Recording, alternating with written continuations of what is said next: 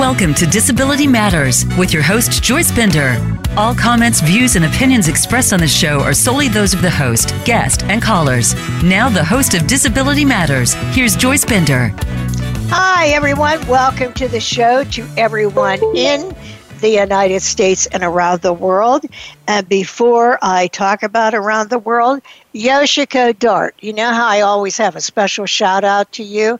I just want to tell you that today I did a Zoom presentation for, with the State Department for the country of Libya.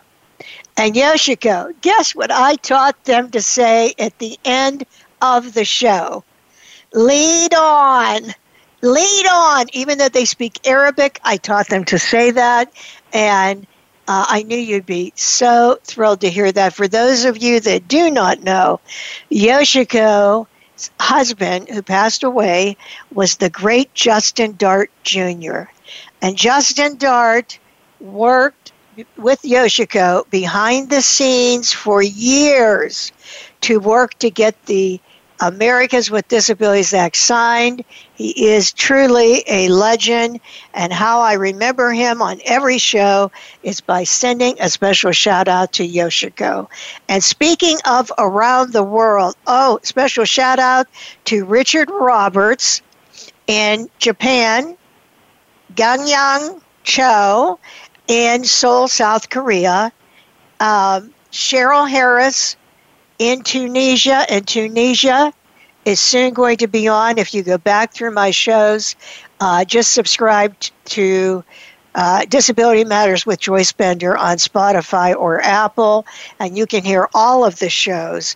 And you've got to hear the show last year with Richard Roberts from Japan. Oh, it was awesome. And Gang Yang, you're coming. You're going to be next. Again, Libya is going to be on, so we've got to have you. Uh, and I also uh, love so much Benjamin from Kazakhstan. But great leaders across the world. I was so honored to do a presentation today with the State Department for the leaders in Libya. And may I tell you, these advocates, you have no idea what they're going through. Uh, you know, no access, hard to go to schools, totally marginalized. And yet, you have this group of advocates that are working to make a change. We've got to be behind them. So, hello to all of you in Libya.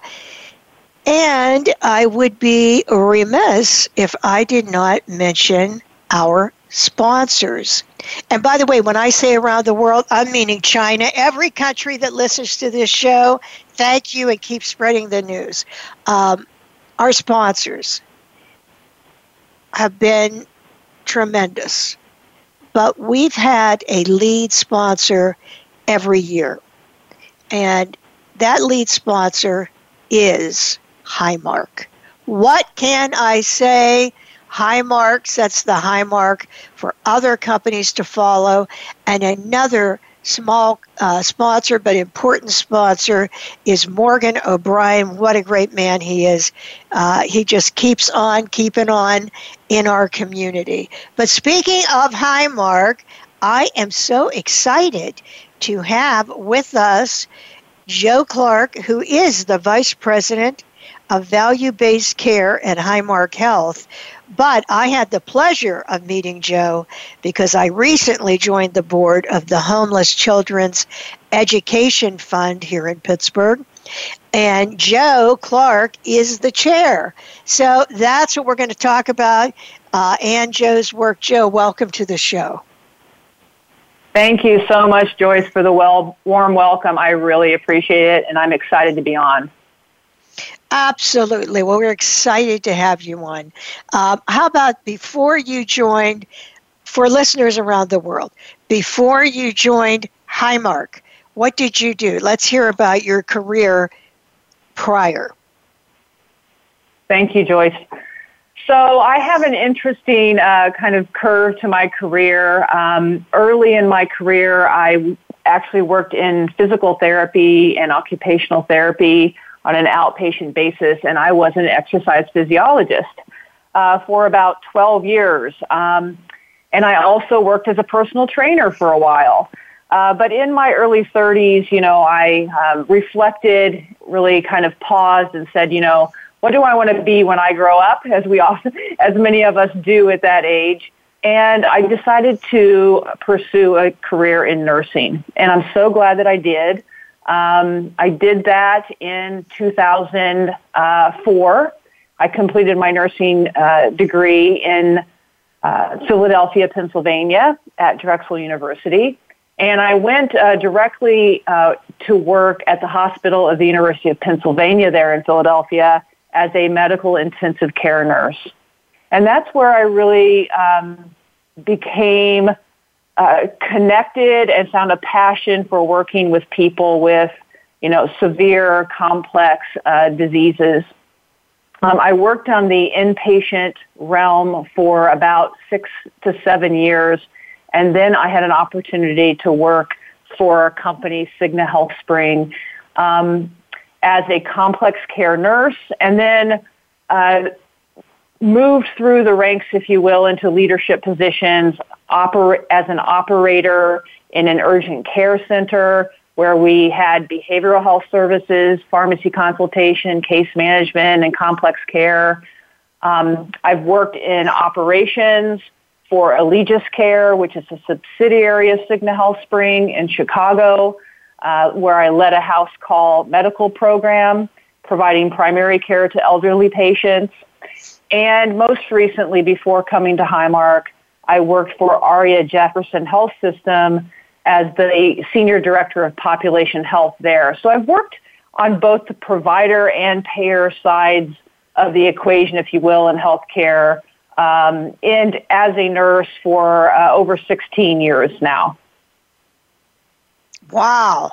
That is quite the bet. Well, we're lucky we have you at Highmark. Where I never asked you this. Where did you grow up? I grew up in a small town in Illinois uh, called Knoxville. Uh, it's not just in Tennessee for the uh, Amer- the U.S. Uh, listeners. Um, Knoxville, Illinois, a town of about 3,500 people in uh, central Illinois near Peoria.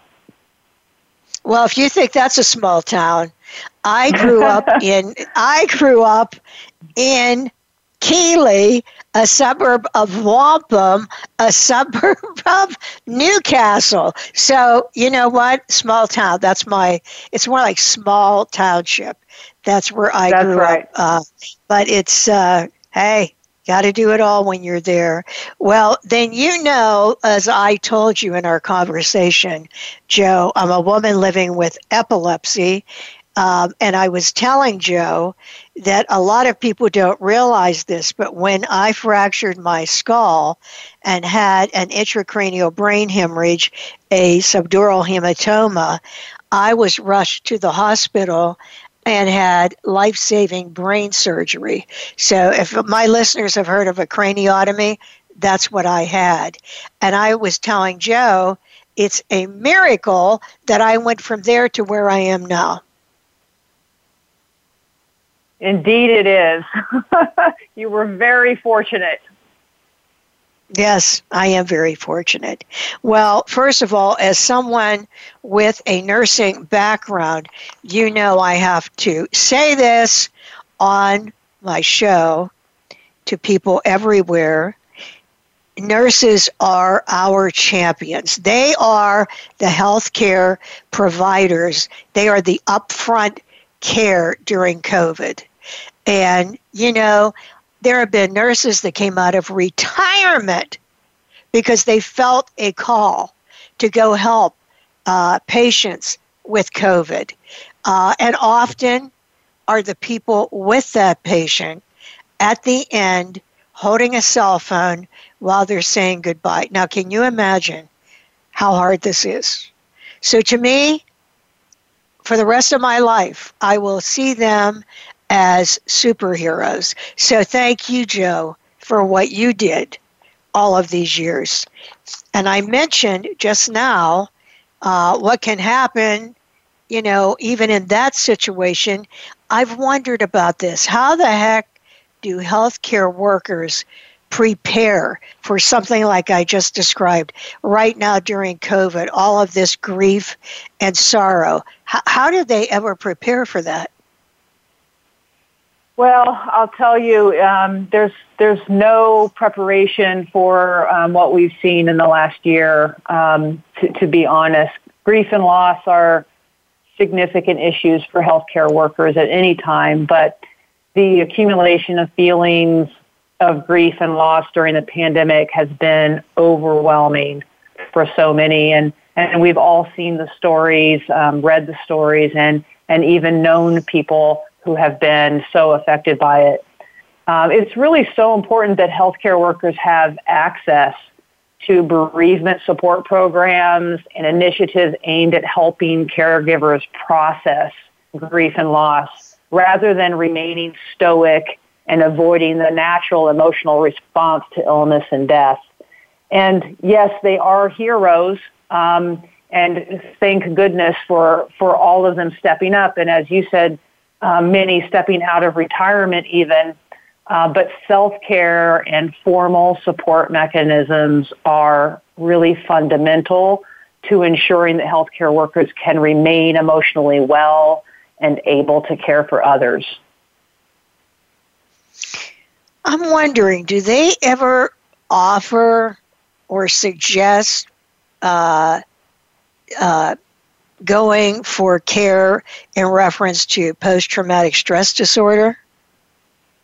Yes, there are programs available. Um, many health systems, most of the bigger health systems have, you know, formal support mechanisms for post-traumatic st- stress disorder and the effects of such enormous grief and loss, especially um, for uh, nurses and healthcare workers who work in the emergency uh, department setting. You know, prior to the pandemic, that would that is an area where um, nurses and, and doctors and other healthcare workers would um, often um, experience uh, some kind of trauma, right, on a regular basis that would accumulate, and and where that type of service would be really important and is offered. Right. Well, I, you know, I can't imagine uh, the trauma uh, and, and, how important that would be. And I just want to mention everyone knows, if you've listened to my show, how much I love Highmark and think of Highmark, Highmark Health, all of the uh, subsidiaries or hospitals that they own, uh, because the leadership from the top has been committed, can you believe this? 25 years, partnering with me to hire people with disabilities.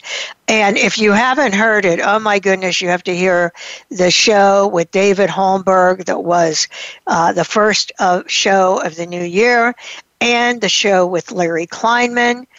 Uh, and actually, for Black History Month. At the end of this month, we're going to have Bob James from Highmark on as a guest.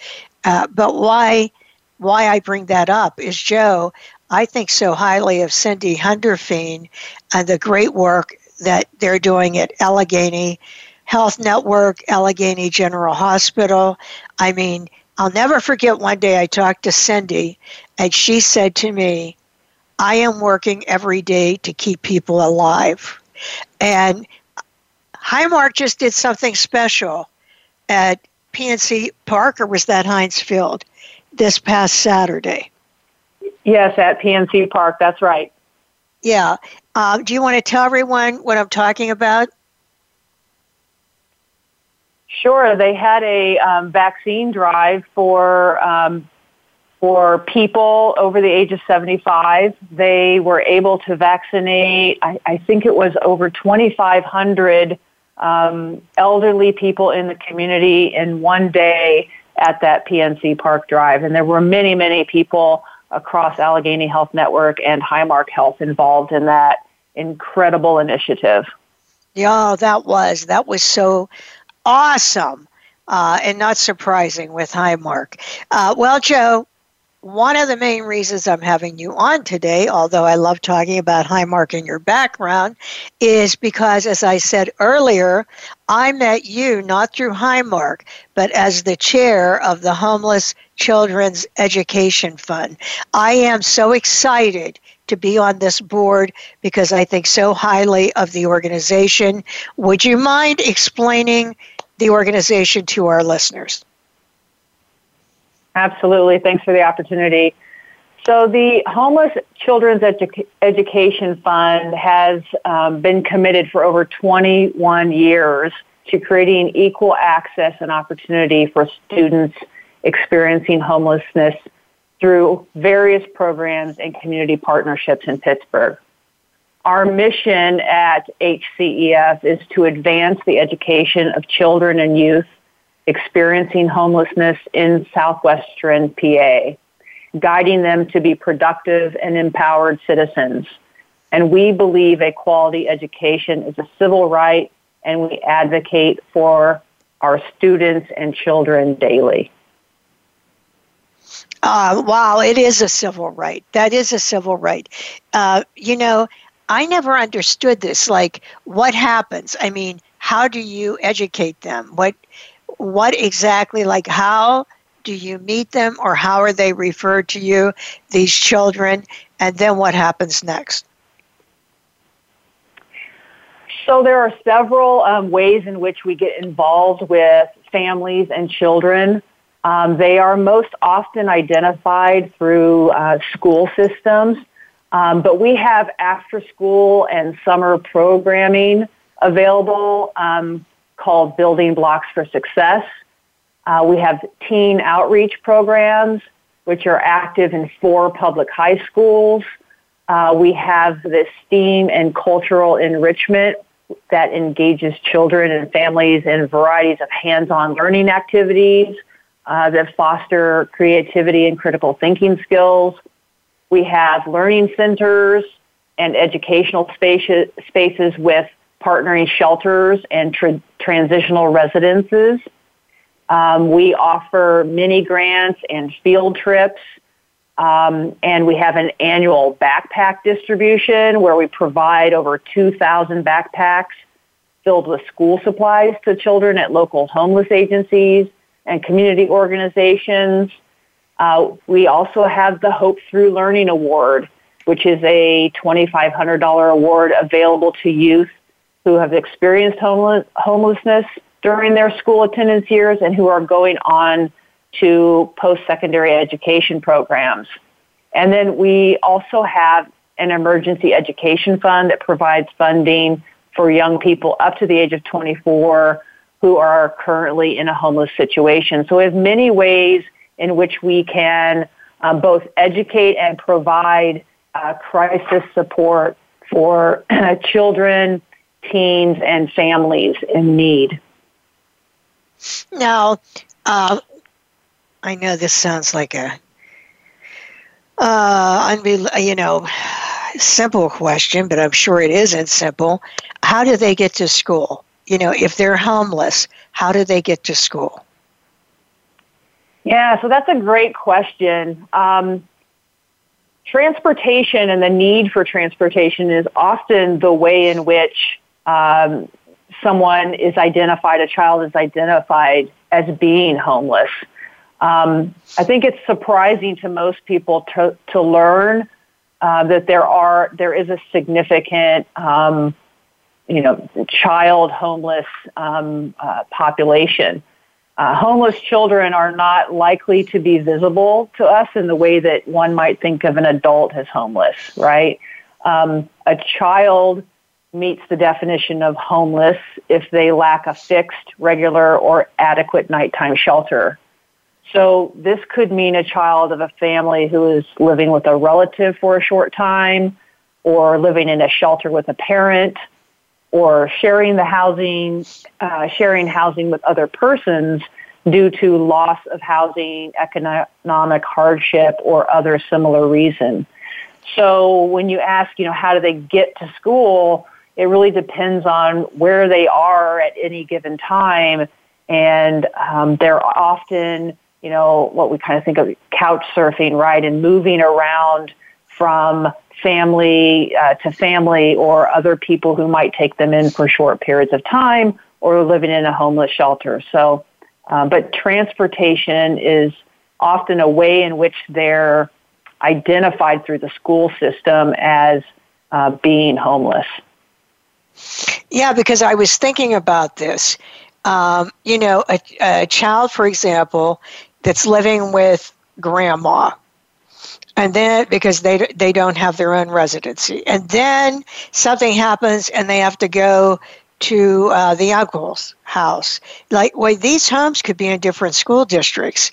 I mean th- this seems terrible for that child. I'm just trying to understand what happens. They just go to that other school is that what happens well, I mean, that is one of the biggest um, issues, right? Is, is missed school days. So if they're only staying with someone for, let's say, a week, they would likely try to continue going to school where they're registered and where they were going to school. But if they're bumping around every couple months, the parent would need to get them registered in the new school district. So missed days of school is the biggest issue and risk to the educational disparity between homeless children and their stably housed peers. Yes, because, and not only that, I'm sure the psychological impact. For example, I'm imagining being two months at one school district. Then I have to go to someone else's house. Now I'm going to have to start all over again. That's hard that's hard to start all over again, you know, and make friends and fit into the school and have new teachers. Uh, is is there anything schools do to provide like counseling or assistance if they know the child is homeless? Sure. The school districts, you know, in, in Pittsburgh, they and, and across the country, right, that are dealing with this, they do the best that they can to provide assistance and support through the counseling services there um, at the schools and in partnerships with um, uh, agencies and programs such as the Homeless Children's Education Fund. Um, but there is, you know, there's only so much that they can do. Um, and it really is a uh, significant uh, stress and burden to the families and the children. You're right. You know, um, children don't want to be different, right, from their peers, and so they will often hide uh, the fact that they're they're homeless, um, and they'll try hard to keep up. Uh, and so, therefore, the issues are not well known or easily identified, even by the schools. So there's um, it, it's a um, it's a it's a significant problem that uh, is a is difficult to solve. Yeah, that really is. You know, in my mind, I'm trying to envision that. You know, going from school to school. the support who who does support is there a agency that supports them like is it vocational rehab i mean who supports if they have a disability who supports children during this time I think, it, you know, I'm not sure about disability, um, Joyce, but I know for children who are homeless like this, it's, it's the Homeless Children's Education Fund is in Pittsburgh the uh, agency that is partnering with these uh, the, with the public school system to provide these services that are so needed, like uh, after school programming, additional learning education, um, funding, resources, access to technology, right? So if we think about this year, um, students, you know, experiencing homelessness already lag behind their, you know, their peers academically, even in the best of times, right? Again, due to missing days of school.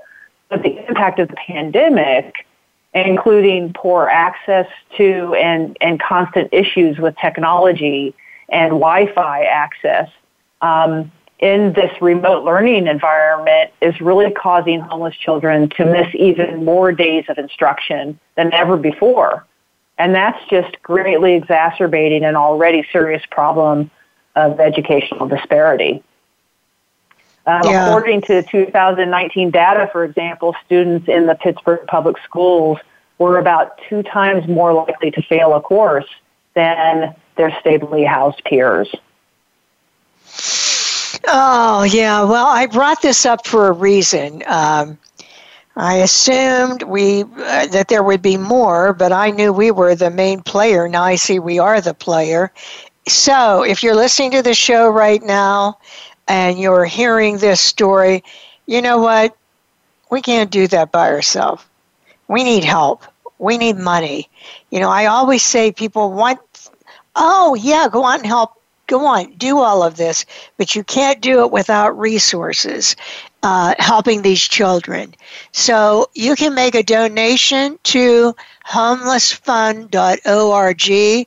Homelessfund.org is the website for the Homeless Children's Education Fund. You know, $5 matters. Anything matters. But you're hearing about these children in this situation is terrible. You know, going from home to home, trying to keep up with their education. And by the way, this is how people fall through the cracks. And if you have a learning disability or some other type of disability, it is terrible to keep to keep support as you're doing this. So uh, remember, homelessfund.org. And with that, it is time on the half hour for our news break, Advocacy Matters, with our newscaster, Perry Jude Radisic. So, Perry, happy to have you. What do you have for us today?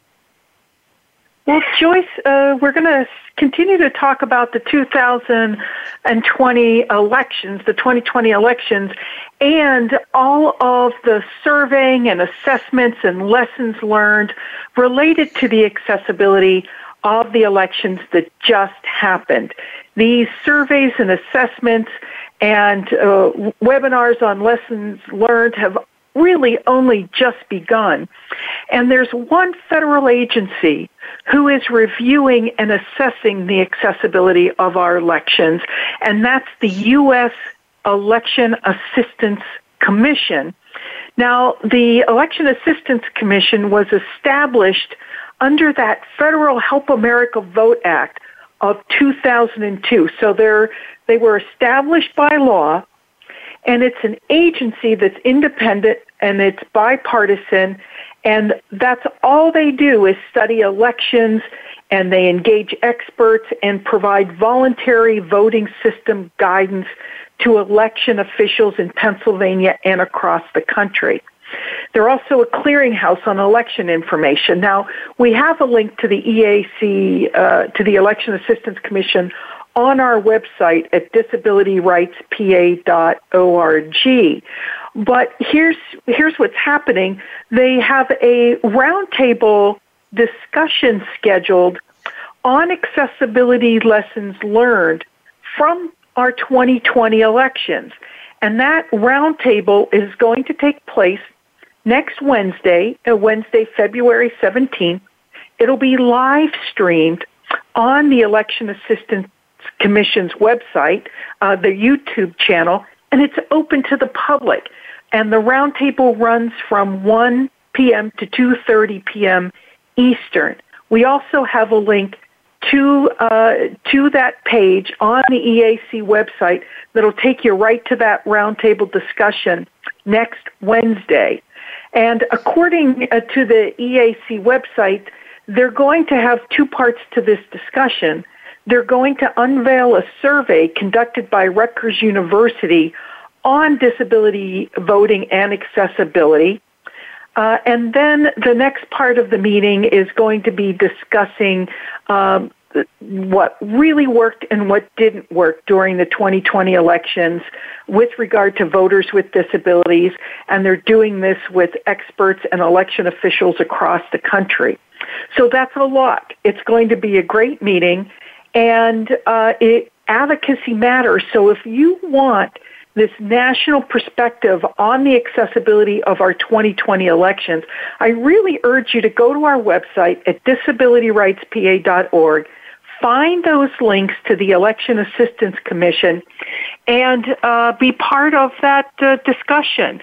Uh, we have those links, and again, it's disabilityrightspa.org, and you can uh, get uh, hooked up and registered for that uh, important meeting next Wednesday. And Perry, do they go to Advocacy Matters, or where do they go? To, or is it just on the front of the website? Where do they go? It's right on the front of our website. So when you go to okay. disabilityrightspa.org, just scroll down that home page and you will find the latest links to uh, Disability Matters and Advocacy Matters. So that's where you'll find it on the home page. Just scroll down the page and it'll be there. And this will be talking about accessibility for people who are blind, deaf, mobility issues, intellectual disabilities, wheelchair, everything. Is that what it is? Absolutely. It's it's called 2020 Disability and Voting Accessibility Survey and it was conducted by Rutgers University for the Election Assistance Commission and they'll be doing a presentation on what they found. That is so exciting. So I hope all of you, you need to go. I hear people talk about accessibility in voting. And remember, two years, another big election. Uh, Perry, one more time with that website. Yeah, come visit us at disabilityrightspa.org and you'll find links to the important information at the Election Assistance Commission. That is awesome. Thank you so much, Perry, and we look forward to talking to you next week. Hey, thanks, Joyce. Take care. You're welcome. You know, um, that is such great information that she is uh, providing us and that Rutgers has provided. So, you know, when I did that presentation today to Libya, oh my goodness, like there isn't anything. I mean, to vote is almost absolutely impossible. Even with a new election, they coming up with, you know, new people that will be uh, in administration. It, it, they're fighting for that right now. So we also have a you know we're obviously way ahead of them but we still have a few things we need to work on so make sure make sure not only listen to that but i would send everyone else to that uh, what she's talking about uh, you know what Jo when you were talking about homeless children in Allegheny County. Why do you think there are so many people that ignore this and find it hard to believe? Because I will go to people and I'll tell them now, I'm on the board, and they'll say, Homeless children? I never see homeless children. What do you mean there's homeless children? Uh, and at the same time, when people hear about this, you know, I don't understand why everyone would not be, you know, up in arms about all of this. But we'll start with the fact people do not believe it. Do you run into that also? Absolutely. I'd say, you know, even for myself, I was surprised at the the number of ho- homeless children. So, you know, as I mentioned before, you know, we think uh, typically of homeless people as people we might see on the street or holding a sign or adults. And um, we're not likely to see children in that way. Uh, but in 2000, in the 2018 and 19 school year, as an example, more than 3,400 students in Allegheny County were experiencing homelessness. And in 2019, every single Pittsburgh public school building reported students experiencing homelessness at some point.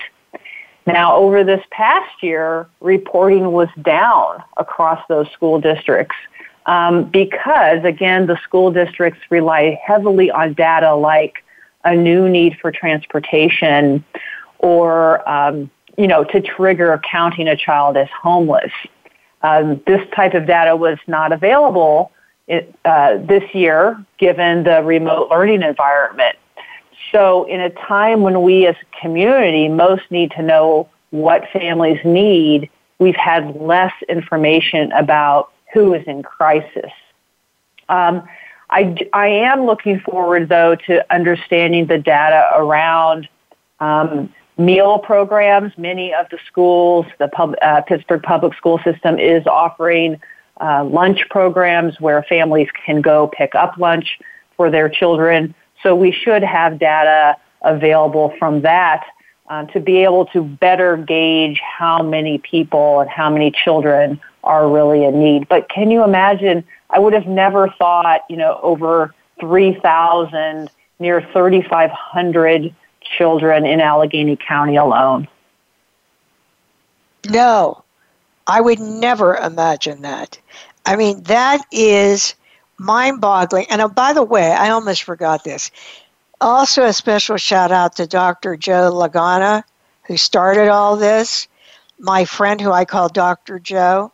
I remember one day he told me the average age of a homeless, what's the average age of a homeless person? And they're guessing everything, and he said 11. And I think that's because he was talking about that 3,500 people that you are talking about. Uh, but make no mistake about it, there are little camps up on the hill, the uh, wooded area, right behind the city, where there are homeless children. They're not all in shelters. Uh, you'll see a lot of these kids coming down, but you're envisioning seeing children out on the street, and that is not the situation. Uh, as Jo pointed out, it is uh, in, really in different locations. Now, what about the homeless shelters? Are there all different shelters that help children who are homeless, or is it specific shelters?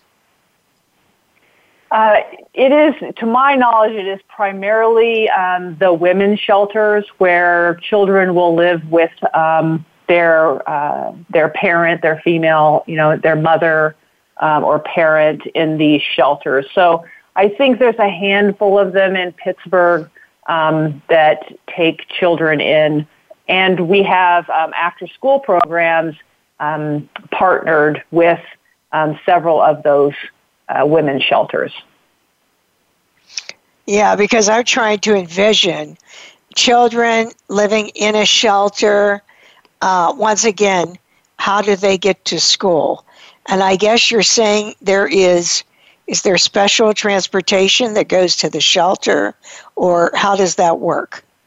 Or they're within walking distance. I think they um, utilize the the usual transportation methods for the Pittsburgh public school system, but it's um, the ability to get these children connected to those services that is uh, often you know disjointed and um, uh, not as as readily um, available. Yeah, that's something we could work on uh, in Allegheny County because, like right now, it's you know what it's going to be tomorrow, 12 degrees uh, or something. I'm and, and it's snowing, so I'm trying to imagine mm-hmm. a seven-year-old child. You know, they're, where what are they doing, or how how are they getting, you know, to school? Now, I'm not exactly. sure about this. Do, do you provide? Are you meaning homeless children education fund that we uh, partner to or fund training at the shelter? Do we do that also?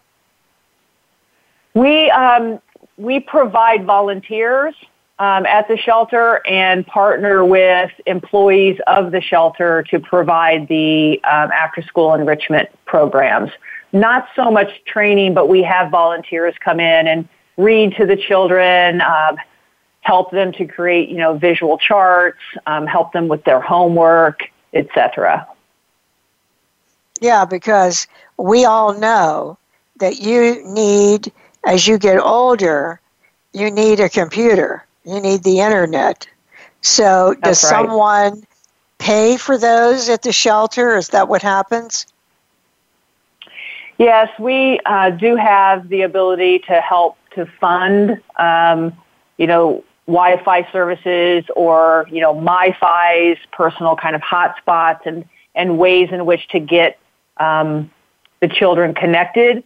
Pittsburgh Public School District also had some funding available to students in need, um, not only homeless children but other uh, children who um, might be in in a socially um, or economically depressed you know situation where they needed help with um, Wi-Fi for remote learning. So the school systems in the area have had some resources available to be able to get um, kids connected, but it's um, you know it, it's still a little bit clunky, if you will. Um, I know a story of of one teen who had a, a computer on loan, and the cord, you know, it, was probably had been used, you know, uh, for several years. These are not necessarily brand new computers, and the cord was not working well, so she had to try to, you know, type with one hand and hold the cord in um, with the other. So, you know, they're still struggling with um, the equipment that is available. Oh my! Hearing that story, wow. You know, even yeah. with healthcare disparity, if I was the other day. I did get a, a vaccine uh, at the uh, pharmacy, and there was a lady in line, not for that, for something else at the pharmacy. And of course, you know, I have to talk to everyone. So, hi, how are you? And, you know, I don't know, late 70s, early 80s. And she said she was doing fine. And I said, Oh, are you here for your vaccination? She said, Oh, no. I said, Why? You know, you need to register. You could get this. And she said, Well, how do I do that? I said, Well, you have to make an appointment, you know, on your uh, computer. I don't have a computer. I said, Well, you could also use the phone. I don't know how to do that either. And I thought, Oh, think about that. How many people there are they can't do that. They don't have a laptop or don't know how to use the laptop during this COVID crisis. Uh, they can't even make an appointment. Yeah, absolutely. Um, you know, the, the social and economic disparities in a time like this are extraordinary. Um, just having the access to these types of resources, you know, puts one um, ahead of the healthcare curve in uh, being able to stay well and stay healthy. You were so fortunate to be able to get the vaccine already, Joyce, and I'm I'm glad that you did. But uh, you know, it it is a it is a good fortune to have the um, ability and the resources to be able to um, have access to that type of health care. Yeah, and I am very blessed. Um, I was of the age, and uh, although I have epilepsy, I did not ever mention that because I uh, feel the underlying conditions such as cancer uh, or you know uh, respiratory uh, are so critical. I mean, I, I really am all about the civil rights part of all of this. Uh, but if you can, listen, get that vaccine if you can't. If you can't, though, wear that mask, wear that mask, wash your hands, and stay that social distance because a friend of mine who's an epidemiologist said that COVID can be uh, transmitted in seconds, even when someone's talking. So you've got to be careful. Um, well, Jo, I am sad to hear how many children are homeless in Allegheny County. And you've sort of talked about the situation with education. I wondered if you could share a success story with our listeners of someone that was homeless, but through being connected with us, uh, changed their life around. Yes, uh, I'd love to. So I want to tell you uh, the story of um, Terrell. Um, Terrell, at five years old, entered Homeless Children's Education Fund's after school program at one of the um, homeless shelters. And he was under a lot of stress. He was having trouble processing his emotions healthily. Uh, he was holding, um, having difficulty holding attention during class, and even following a routine.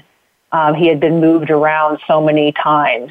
His formal schooling up until that point had been inconsistent, and he couldn't write all the letters of his name even at five years old.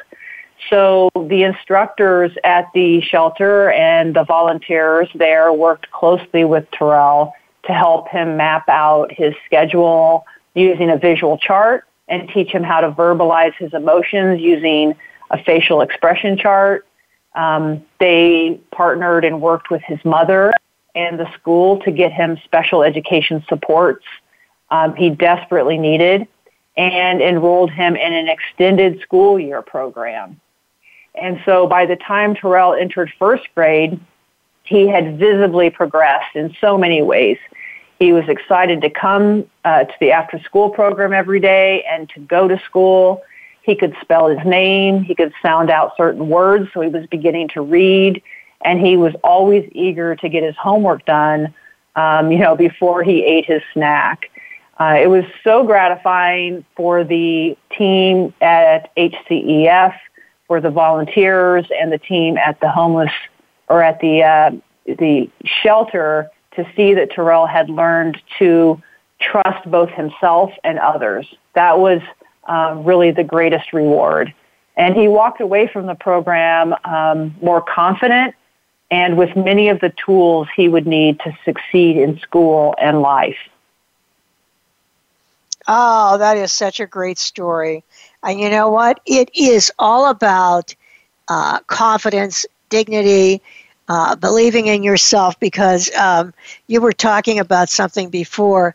I remember hearing the story about, uh, I think Citizens Bank.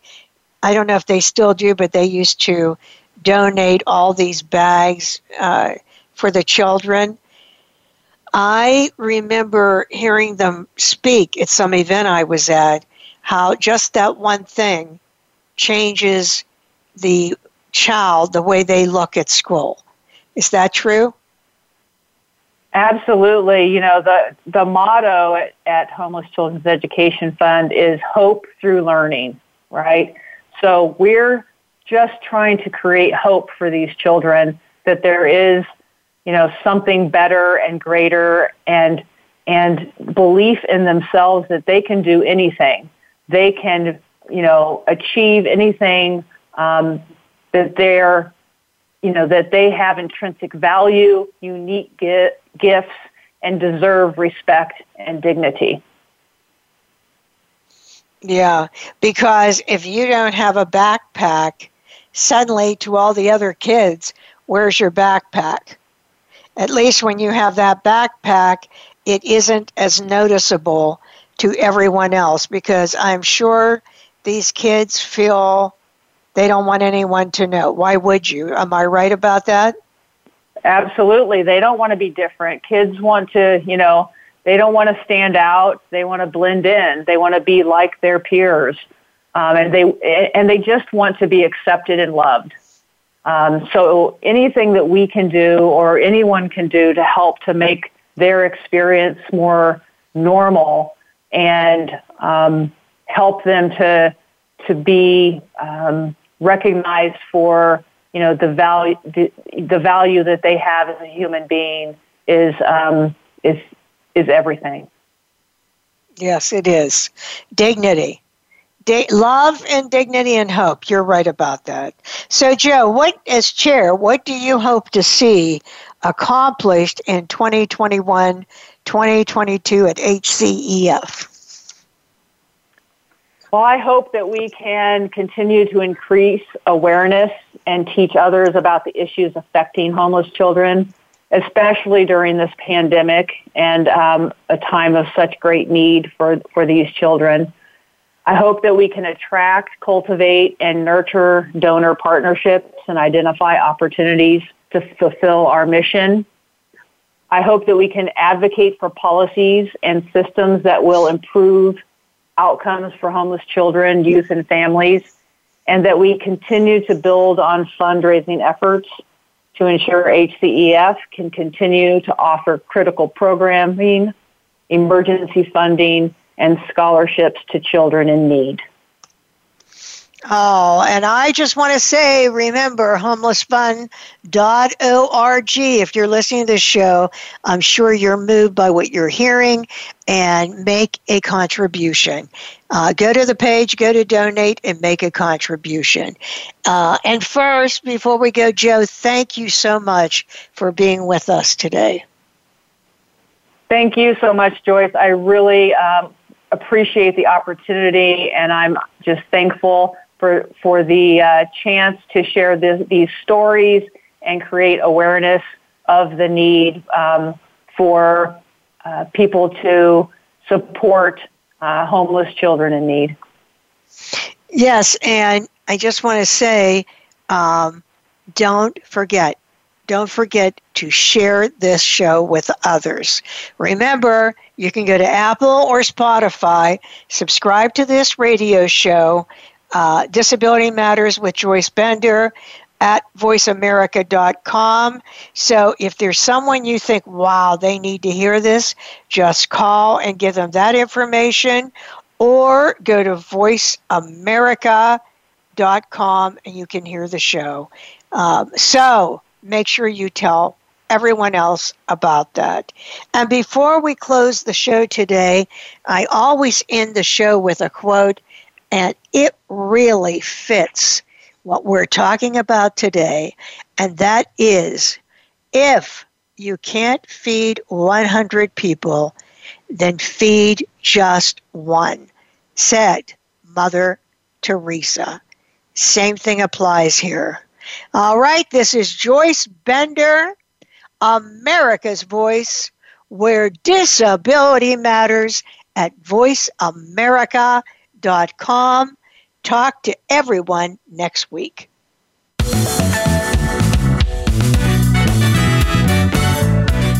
Voice America would like to thank you for tuning in. Please join us next Tuesday at 11 a.m. Pacific Time and 2 p.m. Eastern Time for another installment of Disability Matters, right here on the Voice America Variety Channel. We are the leader in live Internet talk radio. VoiceAmerica.com.